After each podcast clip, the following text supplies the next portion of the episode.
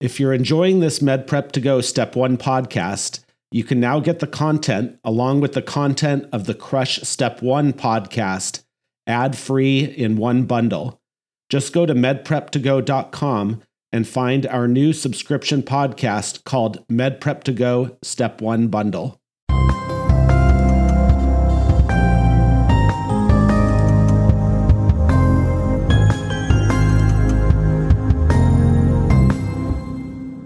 This is Dr. Ted O'Connell with the Med Prep to Go podcast. Today we'll be reviewing three microbiology questions. Just a reminder that you can find these questions and many more at medprep2go.com.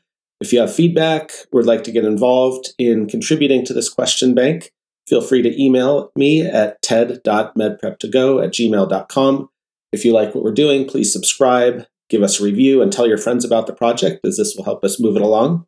If you're interested in finding more about me and my books and projects, you can find that at tedxoconnell.com. All right, let's get started with the first question. A 29 year old man is brought to the emergency department by concerned friends because of altered mental status for the past day. The friends report that they recently returned from a two week vacation. Over the past few days, the patient began to complain of headaches, fever, and a stiff neck. Over the last day, he started to lose his balance and become very confused. The patient's toxicology screen comes back negative for opioids, ethanol, barbiturates, benzodiazepines, and marijuana. Despite adequate care in the emergency department, the patient expires five hours later. Which of the following is the most likely etiology of the patient's illness? A. Swimming in fresh water and Naegleria fowleri.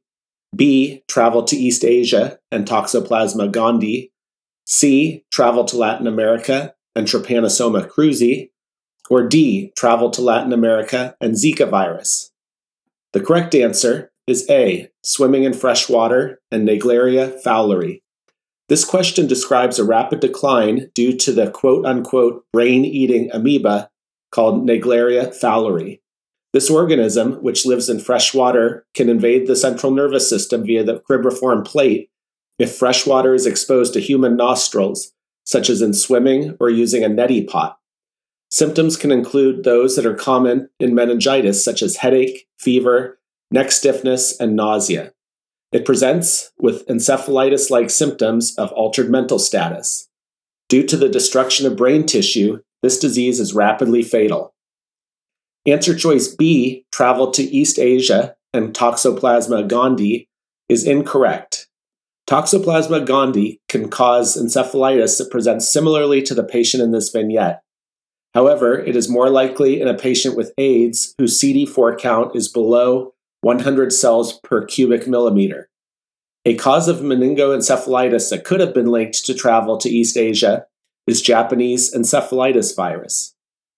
Answer choice C, travel to Latin America, and Trypanosoma cruzi, is incorrect.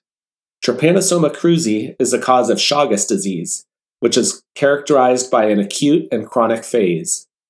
During the acute phase, which lasts 8 to 12 weeks, patients have nonspecific symptoms such as malaise, fever, and anorexia, or are asymptomatic. Severe acute disease occurs in less than 1% of patients and includes acute myocarditis, pericardial effusion, and meningoencephalitis. Answer choice D, travel to Latin America and Zika virus, is incorrect. Zika is endemic to Latin America, but most young, healthy individuals who become infected are asymptomatic. Spread of Zika to a pregnant mother can lead to birth defects such as microcephaly. The key learning point Naegleria fowleri lives in fresh water and may invade the central nervous system through the nostrils and cribriform plate, resulting in high fever, nausea, and headache with progression to behavioral abnormalities, seizures, and altered mental status. The mortality rate is very high. Question 2. A three day old newborn delivered vaginally at 37 weeks gestation presents to the emergency department with difficulty feeding, lethargy, and generalized convulsions. The pregnancy was uneventful, and APGAR scores were 8 and 9 at 1 and 5 minutes, respectively. Vital signs are within normal limits. He is at the fifth percentile for height, fifth percentile for weight, and 95th percentile for head circumference. Physical examination shows skin purpura, posterior uveitis on ocular exam, and poor hearing. Cranial ultrasonography is performed and shows ventricular dilatation with diffuse intracranial calcifications. Which of the following is the most likely diagnosis? A. Congenital cytomegalovirus. B. Congenital rubella. C. Congenital syphilis. D. Congenital toxoplasmosis. Or E. Idiopathic hearing loss. The correct answer is D. Congenital toxoplasmosis. This patient's presentation is most consistent with congenital toxoplasmosis, which commonly presents with diffuse intracranial calcifications, chorioretinitis, sensory neural hearing loss, and signs of hydrocephalus. Other signs pointing to congenital toxoplasmosis include purpura, jaundice, and seizures. Transmission to the mother most commonly occurs from oocytes found in cat feces and uncooked meat. Pregnant women are advised to avoid cats as much as possible. Transmission to the newborn occurs transplacentally from the infected mother. Treatment includes a combination of pyrimethamine, sulfadiazine, and leucovorin. Answer choice A, congenital cytomegalovirus, is incorrect. The diagnosis of congenital cytomegalovirus often begins in utero.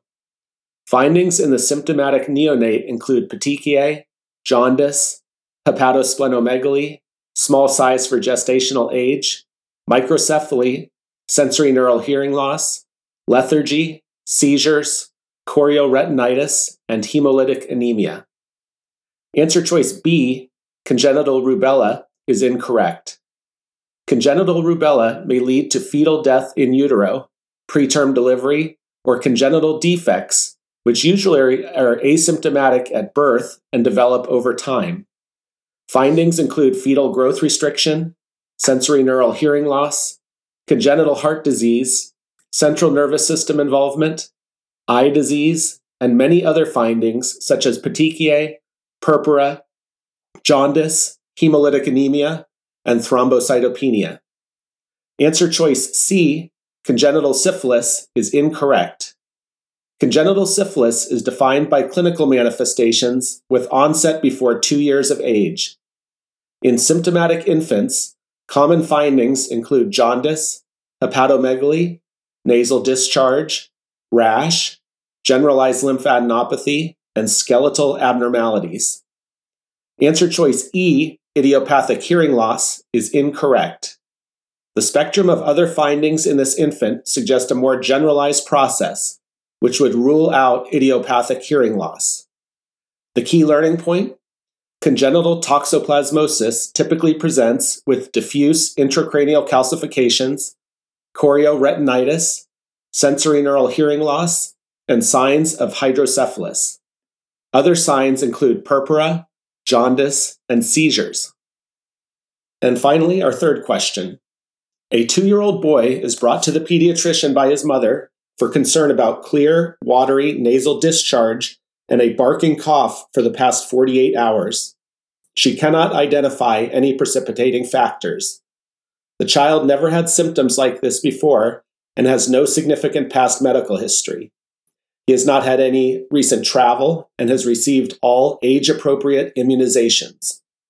He is at the 42nd percentile for height and 53rd percentile for weight, which is consistent with his last visit. The patient is febrile, but otherwise vitals are within normal limits. Physical examination reveals clear rhinorrhea and a high pitched noise coming from the child as he breathes. Which of the following is the most likely etiology for this child's illness? A. A double stranded DNA virus. B. A gram negative rod. C. A gram positive coccus. D, a negative sense single stranded RNA virus, or E, a positive sense double stranded RNA virus? The correct answer is D, a negative sense single stranded RNA virus.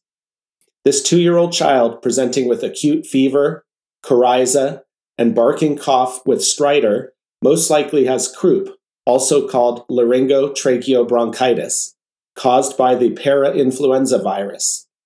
Typically, patients are between three months and three years of age.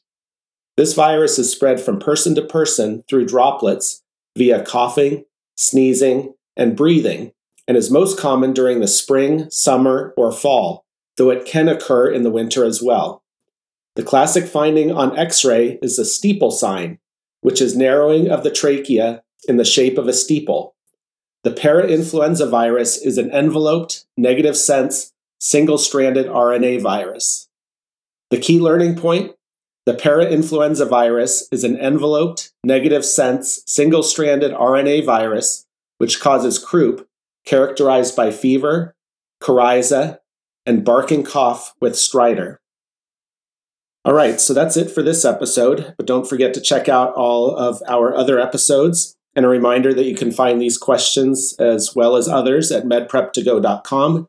And if you want to dive into some of the source material used in these questions, take a listen to the Crush Step 1 podcast as well. We'll see you in the next episode.